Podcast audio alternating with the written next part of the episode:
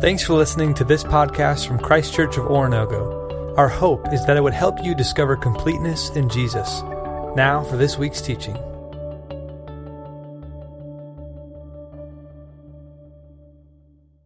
Good morning, church. Let's open our Bibles to Matthew chapter 20. If you're visiting with us this morning, we're grateful that you worship Jesus, and we're uh, very encouraged that you're going to choose to worship him with us this morning. My name is Mark. Uh, I have the privilege of being one of the ministers here. And we're in this lengthy series through the Gospels. And uh, as we open our series this morning, I want to ask you a question. It's a threatening question because the question itself may cause you to be uncomfortable, and the answer may cause you to be more uncomfortable. And here's the question of the morning Have you ever been offended by God? Has God ever offended you and caused you to wonder about whether or not He knows what He's doing or whether He should be doing what He's doing? You see, the gospel is offensive, and Jesus even said it would be a stumbling block. It would cause people to, instead of running to him, would cause many people to stop and turn away. See, the gospel's message is offensive, especially to Americans. It's offensive because it says every single one of us has sinned. And every single one of us not only has sinned, but we are sinners in our core. And the second thing it brings up is that we need rescuing and we can't rescue ourselves, which offends the fire out of Americans because we always take care of ourselves. I'll, I, will i will ask for help, I don't need help. And the third thing that makes it offensive is that it claims there's only one way to receive the rescuing. And if we say, whoa, whoa, wait a second. You have no right, preacher, to tell me I'm, I'm not right. You have no right to tell me I can't fix my own problems. And you have no right to tell me there's only one way to heaven. And you may not think I have a right, but the gospel does. And the words of Jesus are crystal clear on this. The gospel is offensive because it takes down our hierarchy and it puts Jesus at the top. And instead of our kingdom being built and our reign increasing, we actually lower ourselves to submitting ourselves to a greater king and trusting him through all of it. So, the offensive truth of Scripture is that God will always do what is best, He won't always do what we want. And is it, was, is it possible to be offended by God? Jesus, he thought so, and he talked about it. In fact, he would paint these stories, or we call them parables, these stories that he would create that would give us a vision of who God really is compared to what we thought he was. And when he corrects our understanding, he's pointing out that we need his help to understand who God is and what the gospel is. When Jesus would say, The kingdom of heaven is like, he would begin to tell a story. He told a story about a lost lamb and a woman who lost a coin and a father who lost two sons, one who moved away and one who stayed right there. And Jesus cast the vision of a God who pursues us with love. He told a parable of a dead poor man and a dead rich man, and he cast the vision that what we choose to do here in this lifetime matters in eternity. It carries over the choices we make. Then he told a parable of a persistent woman and an unrighteous judge, and he let us know of a God we don't have to beg to help us. He wants to help us, and he's willing to help us if we'll ask. Today, he gives us another kingdom vision and it's rather offensive. Let's read Matthew 20, verses 1 through 16. For the kingdom of heaven is like a landowner who went out early in the morning to hire men to work in his vineyard. He agreed to pay them a denarius for the day and sent them into his vineyard. About the third hour, he went out and saw others standing in the marketplace doing nothing. He told them, You go also and work in my vineyard, and I will pay you whatever is right. So they went. He went out again about the sixth hour and the ninth hour and did the same thing. About the 11th hour, he went out and found some still standing around, and he asked them, Why have you been standing here all day long doing nothing? Because no one has hired us, they answered. And he said to them, You also go and work in my vineyard. When evening came, the owner of the vineyard said to his foreman, Call the workers and pay them their wages, beginning with the last ones hired, and go on to the first. The workers who were hired about the 11th hour came, and each received a denarius. So when they came, those who came who were hired first, they expected to receive more, but each of them also received a denarius. When they received it, they began to grumble against the landowner. These men who were hired last worked only one hour, they said, and you've made them equal to us who have borne the burden of the work in the heat of the day. But he answered one of them, Friend, I'm not being unfair to you. Didn't you agree to work for a denarius? Take your pay and go. I want to give to the man who was hired last the same as I gave you. Don't I have a right to do what I want with my own money? Or are you envious because I am generous? So the last will be first, and the first will be last. That's offensive. And you think, no, no, I can't admit that it's offensive. No, you're American. Tell the truth. It's offensive. There's no union in the world going to allow this. Oh, there we are. Because you think, well, spiritually, I separate all that. No, no, Jesus is actually using metaphors. Listen to some of the metaphors he's used in the hundred weeks that we've been studying through the story of Jesus. He's used these metaphors like party, feast, wedding, and now work. Work matters. You see, work isn't a punishment. Work actually existed before Adam and Eve sinned in the garden. They were caring for the garden and working in God's kingdom before they were punished. Work is a gift. Work is what we're created to do. Now, some of us have gone way too far. We won't even rest because we're controlling the universe. No, you're not. So I God said, take a day off, take a day of resting in me, and remind yourself when you don't have control of it, I always do. It's called the Sabbath. But work is a blessing. Work is a promise of fulfillment. We, we all want to do something creative. Whether we're paid or not, we're contributing to something that matters. So Jesus used work as a metaphor for his kingdom. And to the Jews, work was a virtue. It displayed who they worked for and why they did what they did. There's some points of background I want to give before I get right into the heartbeat of what I think Jesus is saying to us and why we might find it offensive. The first is uh, a denarius is a day's wage. That was the term of how they paid back then. So you didn't have checking accounts, you didn't have savings funds, you didn't have welfare. So if you didn't work, you didn't eat. And so they would work for a day and they would be paid at the end of the day, and that money would be used the next morning at the market to buy food for that day. So they might be able to save some, but they couldn't go lengthy periods of time without working. And a denarius was a day's wage. So I just did some calculations. Let's say someone makes starting out and they make $36,000 a year as their annual income, and they work the normal five day work week we do here in America. Let's Just calculate it. It's roughly $136 a day. So a person would go into the marketplace in today's culture and they would be hired, and someone said, I need some people to help me bring in some hay, and I need some people to help me go on my fields, and I, am going to pour some concrete today, and I need this, and I need this, and I need this. And these people would gather in the area commons, and a, work, a, a person would walk in and say, I need help pouring concrete today. I need four people that can handle that work. And four guys would say, I'll do it. He said, I'll pay you 125, 125, 125, 125. And they're like, sweet. And off they went. And they'd go work. That's how an employer got workers, and that's how workers got employment. And this is the dynamic that's taking place in that day.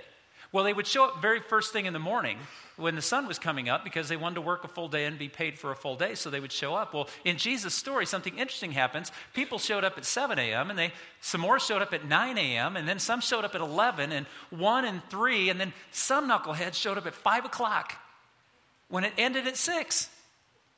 And the, the, the person's looking for more workers. He needs more workers, so he keeps going back and he's like, Where were you this morning? Oh, I slept in. I didn't feel like working. Well, uh, I didn't feel like starving either, so I came to work. So they show up at one in the afternoon, and he's like, Come on, I, I could use you. All right, so you agree to work. I'll take care of you. I will do what's right, it says. And that's the background of the story that Jesus tells. Now, some of you are saying why it's offensive. Trust me, I'll get you there in just a few moments if you'll stay with me. You see, each of the workers received an undeserved break. They were invited in on something that they didn't deserve to be a part of, and they would be taken care of if they participated. Keep that in mind. As I'm going to give you three points this morning, two are very simple, and one is where the offense takes place. The first is because God is holy, God is just. Because God is holy, God is just. And I want to separate those two. And the reason I've written it this way is to make just a very simple theological point. Many of us think because God is holy, that his justness is forced by us. That we make God do these hard things. He doesn't want to. He's just this big, warm, soft hug. No, no. His holiness requires that the right things have to be honored and the wrong things have to be punished. That's part of his holiness. It's not separate, it's not caused by us. I've used this illustration several years ago, and it's an old, old illustration. So if you're like under the age of 40, just Google it when I'm done. But when I was a kid, sounds even funnier now. When I was a kid, I had a curfew. That's not what I want you to Google, okay? But I had to go to bed at 8 o'clock. And I remember this distinctly. I know I went to bed at 8 o'clock because the Red Skelton show came on at 8 o'clock. And all I knew was this goofy guy would sit in this swing at the beginning of his show and tell stupid stories and joke. And I would have to go to bed at 8 o'clock. My older brother Steve, who's five years older, got to stay up and watch that. And I would lay in bed being tortured because I could hear my dad and my brother laughing as hard as I've ever heard them laugh about anything their entire life. And I remember laying in bed hating them both. It was unfair. And I remember saying to my dad, It's unfair that Steve gets to stay up and I don't. And my dad went, You're right, go to bed. That's how my father's justice played out. Do not mistake fairness for justice. Justice is the right thing, fairness is what you think you deserve. And in this moment, my dad said, No, you're five years younger than your older brother. He deserves certain privileges. He got to stay up till nine o'clock and watch the entire show. I've actually gone online and seen the shows. Not that funny. Maybe not funny in 2018, maybe hilarious in the 70s. But I remember that going, I was so unfair, so unfair. My dad's like, You misunderstand. There are things your older brother's always going to get to do that you'll never get to do. And my dad taught me a valuable lesson. Fairness is not in the equation, only in my head. Justice is what's right. And what's right for a 12 year old is not right for a 7 year old. And in those moments, I learned a valuable lesson. You see, in Psalm 33 about our God, it says, For the word of the Lord is upright, and his work is done in faithfulness. He loves righteousness and justice. God is not perturbed to have to act justly, he can act no other way. Romans 3:23 then convicts us. All of us have sinned and fallen short of God's glory. All of us have told God to leave us alone, and there are consequences to that choice. All of us have told God we know better, and all of us have God, told God we're going to do what we want anyway. There's not a person in this room, whether you're a believer in Jesus or you're just checking this thing out, all of us have the same conclusion. So if you come to church and you see a bunch of Christians, you think, I can never measure up to them. Oh, no, we're just like you. The difference is we've been forgiven and you haven't understood that enough to receive it. But all of us are broken, all of us are sinned, all of us live in an act of rebellion in our heart. And instead of that making us all feel equal, it should make us feel incomplete. We should understand this is not what we were created for, and we know that in our heart. Psalm 37, 28 For the Lord loves justice and does not forsake his godly ones. They are preserved forever, but the descendants of the wicked will be cut off. That's a huge term. If you ever want to do a Bible study, just look up what that term cut off means in Scripture, all the way back in the Old Testament, carried on. And it is the fact that God is warning us that there will be a moment we will be accountable for what we've chosen, and we don't want to be accountable for what we've chosen. And so He offered us a solution. See, God is just, He will not be mocked, and He will not be tricked. He will do the right thing because He is holy he is just. In fact, last week, if you were with us, when Jesus talked about his return that day, like lightning across the sky, that he will be back, and it will be at that moment that the judgment of all time will take place as to what we did with his offer of mercy. He asked the question Will I find faith? Will I find people that have chosen to lean on me and my holiness, or will I find people who have chosen me, have chosen to say to God, just leave me alone? So, because He is God, and holy, he is just. Second thing, because God is gracious, God is not fair. Because God is gracious, God is not fair. So, two boys were walking to school together, and one asked the other, What'd you bring for lunch? And Timmy replied, My mom made me broccoli sandwich. And his friend Craig went, Oh, yuck. Didn't she give you liver yesterday? And he said, Yeah. Craig said to Tim, Wow, she's not going to get over you pointing out that gray hair, is she? Deep down inside, all of us seem to think that God's getting even with us. If something doesn't go right, oh, God's punishing me because I didn't do this and I didn't do this. Now, listen to me carefully. Logically, follow with me. If that is truly what God does, if God gets even with us for every little thing we do wrong, how come any of us are still here? There are those moments, God's not playing a game here where he's like, okay, I really kind of like you, but I don't like that dude at all. So that guy's going to get cancer, and this lady's going to just act like her life's perfect. No, God doesn't get even this way. He tells us that one day we're going to stand before him and be judged by whether or not we trusted him, or we're going to be expelled from his presence because we did not trust him. But God does not go through these days giving certain people illnesses and doing certain things. This is not the nature of God's heart. He has warned through the prophets, and there have been punishments. I love the passage in the Old Testament where some young kids made fun of a bald guy and a bear ate him. I think that's, I love that story. But that's the exception to the rule, not the promise. Thought I'd get an amen from some of my slick friends, but anyway. but the good news is that God doesn't get even. The good news is that God forgives. Church, the good news is not that God doesn't get even. The good news is that God forgives. He desires to make up the difference we can't make up. He desires for us to know we're sinners and respond to His grace and receive it. And that's flat unfair. See, what's unfair about it is we deserve punishment, don't we? One of the biggest awakenings for a believer is to admit, I deserve to be punished for my rebellion. And I'm not talking about the minor things, stub your toe in the middle of the night and say a bad word. Yeah, move that aside. I'm talking about the moments where you flat out knew what was right and you didn't do it. You, you, knew you should have been generous and, and you should have taken care of a poor person or you, you should have forgiven somebody who needed forgiveness and those big ticket items. And we just looked and said, Nah, I don't trust that if I forgive, they'll actually have learned anything. And God's like, You don't trust me. And God's not a, heaven all offended by that. He's broken that His love hasn't convinced you that He has your best interests at heart. John Newton was a slave trader he would go and take people from Africa, capture them against their will, bring them to England and other parts of the England, uh, English colonies, and he would sell them. Human beings, he sold them like they had no dignity and no made in the image of God. And he sold them as a slave trader. And then he found Jesus and he was forgiven of his sins, but he was broken by what he'd done. And he became this master hymn writer. He wrote Amazing Grace.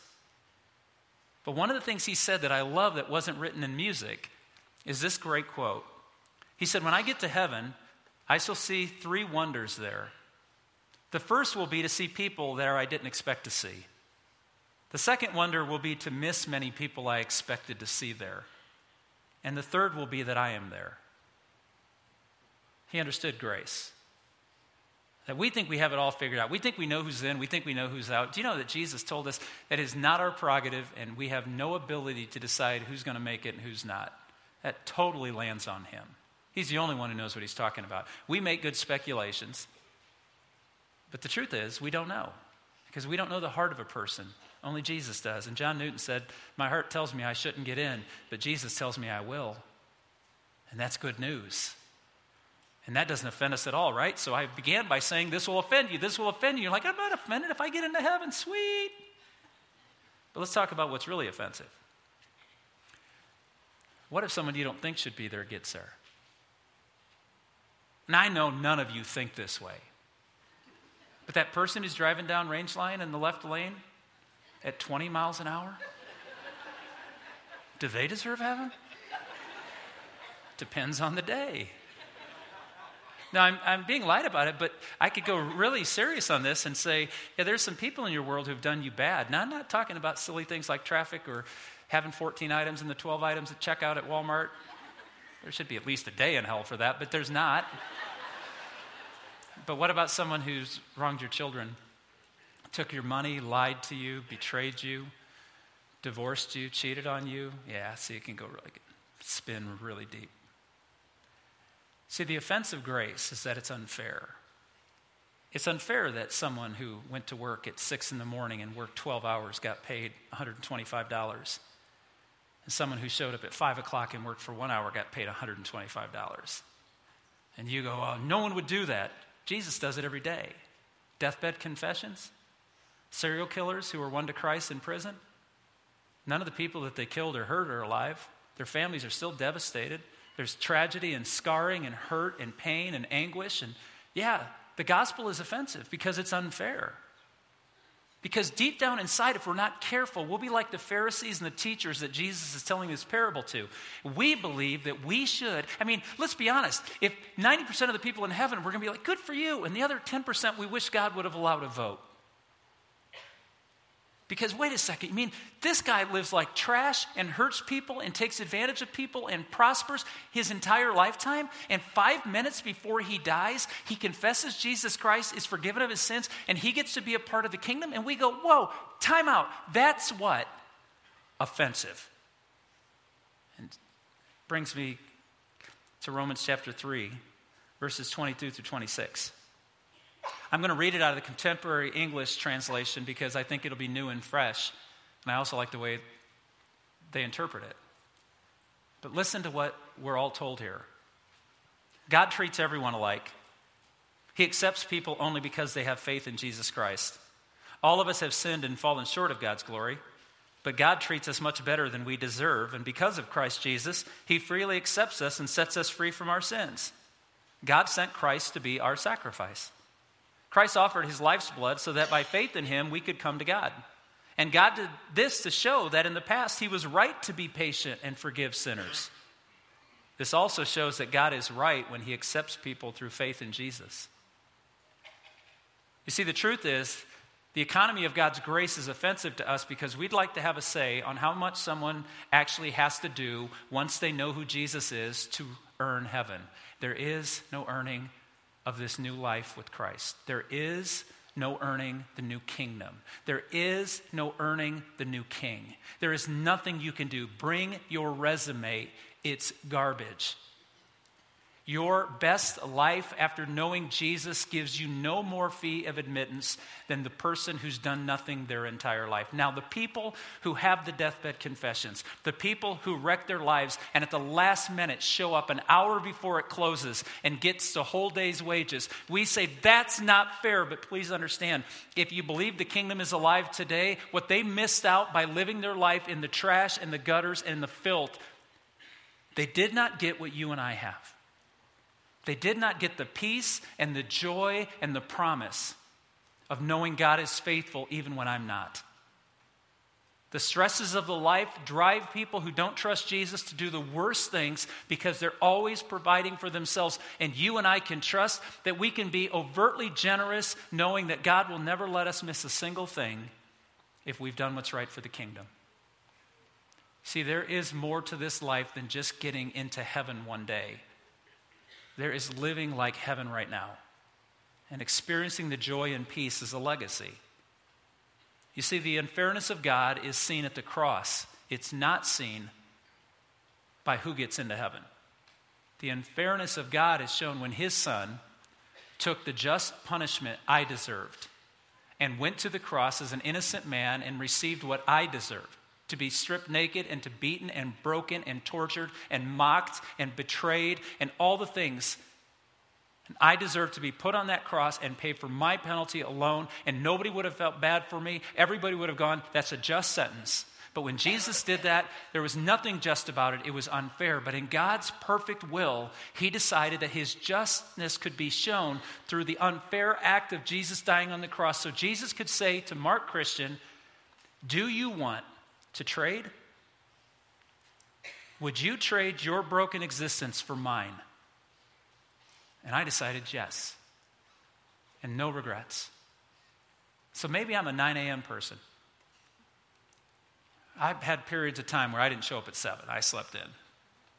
I showed up at 9, and he invited me as a nine year old, and I got serious about it when I was about 16. And I've started following him. Some of you in this room, you're 11 a.m. people, aren't you? And some of you are 1 p.m. I had a good friend of mine in the church show up to me afterwards. He goes, Yeah, I'm a, I'm a 1 o'clocker. I like that term now, so we're all going to wear around our badges. Mark, 9 a.m.er. And some of you, you're 5 p.m.ers, aren't you?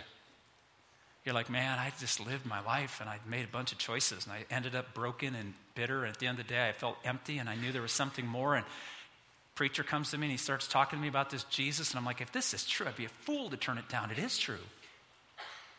But the news, the good news, church, is this. And this is what my friend said to me this morning. I want to give him credit. He said, But the 1 PMers and the 3 PMers and the 5 PMers, you guys need to understand your testimony may be more powerful than those of us who are the 6 and the 9. Because you can talk about how you lived a life that didn't pay off, how you tried and tried and tried to find satisfaction, and then look what's happened in your world since you started following Jesus. Look at the joy. I don't care when you joined the work, you need to speak to people around you. It is not too late to show up. Because Jesus says when he closed the vineyard that day, he told the foreman, Pay the people last who came at five o'clock, and they showed up. Now, imagine the room. This is what he wants us to think about. So the people that showed up at 5 o'clock, at 6.05, they're getting paid that night, and they get 125 bucks. They're like, sweet. The people behind them that showed up at 3 o'clock, what are they expecting? How about the 1 o'clock people? Wow, forget them. Let's go to the 6 a.m. people. They're like, dude, they got, wait, what? They got a whole day's wage for one hour's work? Cha-ching, I'm going to get 12 days' wages for my work today. And the owner says, no, no, you agreed to what? You agreed to 125. Now we're going, no, you mean I could have gamed the system and only worked? No, no. Stop being American. Understanding that, that entire day you gave your labor, you found your purpose, you had a reason to exist, and you gave that good effort and labor, and you got paid what you agreed. You're not getting cheated, you're getting more than you deserved because He offered you a place in His vineyard. Are you with me, church? We have to stop thinking it like Americans and start thinking it about kingdom workers, thinking whether I joined at 6 a.m. or 5 p.m., I got to be a part of something that's going to matter for eternity. It's unfair. So was the cross, and so was his invitation to me. But I have no regrets. How about you? You see, God is holy, but he is just. And God is gracious, and that's unfair. The third and final point I want to make is if grace, when offered to other, offends us, we have misunderstood the gift of righteousness offered to us. If there's someone in your world right now that you can't offer the invitation to come work in the vineyard, you've not understood grace. If there's someone you can't forgive or someone you can't overcome what they've done and how they live their life, if there's someone you've written off, I'm telling you, you've misunderstood grace. You see, this is the gotcha moment when he pays everybody the same. In Ephesians 2 8, it says, For it is by grace you've been saved through faith, and this is not from yourself, it's the gift of God. In verse 13 of the text, Jesus is quoted as saying in his story that, Friend, didn't you agree to work for denarius? Didn't you agree to give your life to me? Didn't you agree to trademark? Didn't you agree to trade your life for mine? Jesus offered me that. And I said, Yes. Who am I then to decide who else he makes that offer to? Who am I to decide whether or not they're good enough to receive it? Who am I to stand and say, No, Jesus, what you offered me, I earned, but you can't give it to this person. They're a creep. Or they've taken advantage of people. You don't know the horrific things they've done. Jesus' response is, I do. And aren't I allowed to do with what I want with what is mine? Am I not allowed to give grace to whoever I want to give grace to? And we know the answer to that question, even though we don't always like it. Yeah, you have the right to do whatever you want because you are our God and you are my king. In 2 Corinthians chapter 8 verse 9 it says, "For you know the grace of our Lord Jesus Christ that though he was rich, yet for your sakes he became poor, so that you through this poverty might become rich." God is the owner. Jesus is the foreman. And we are the workers. Or are we? There are people in the room today who have never thought for a second that they could come into this kingdom because what you've thought is it's, it's five o'clock, I missed the window. Or it'd be so humiliating to show up there now and expect to receive anything. Stop. He's just, but he's gracious. And he's saying to a person today who's not following him in this room right now, you can tell me all you've done. I'm going to tell me, I can tell you what I'll do.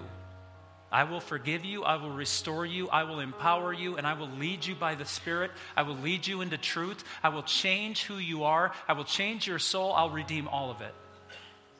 Is today the day you receive that? Around this room are four tables with lamps lit on them, and there are some of our elders and staff at those tables right now. You look around this room, and if you're a person here today saying, I've had a million reasons why I couldn't accept it, I have a million reasons why it'd be humiliating to say now after I made fun of this stuff and I, I never thought it was real. If the Holy Spirit is saying to your heart today that Jesus Christ is real and He loves you, and in His justness, He will receive your penalty, and in His unfairness, He will bless you.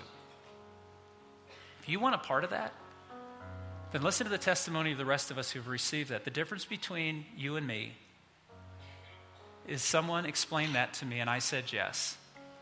And today, someone's explaining it to you, and you have yet to choose yes or no.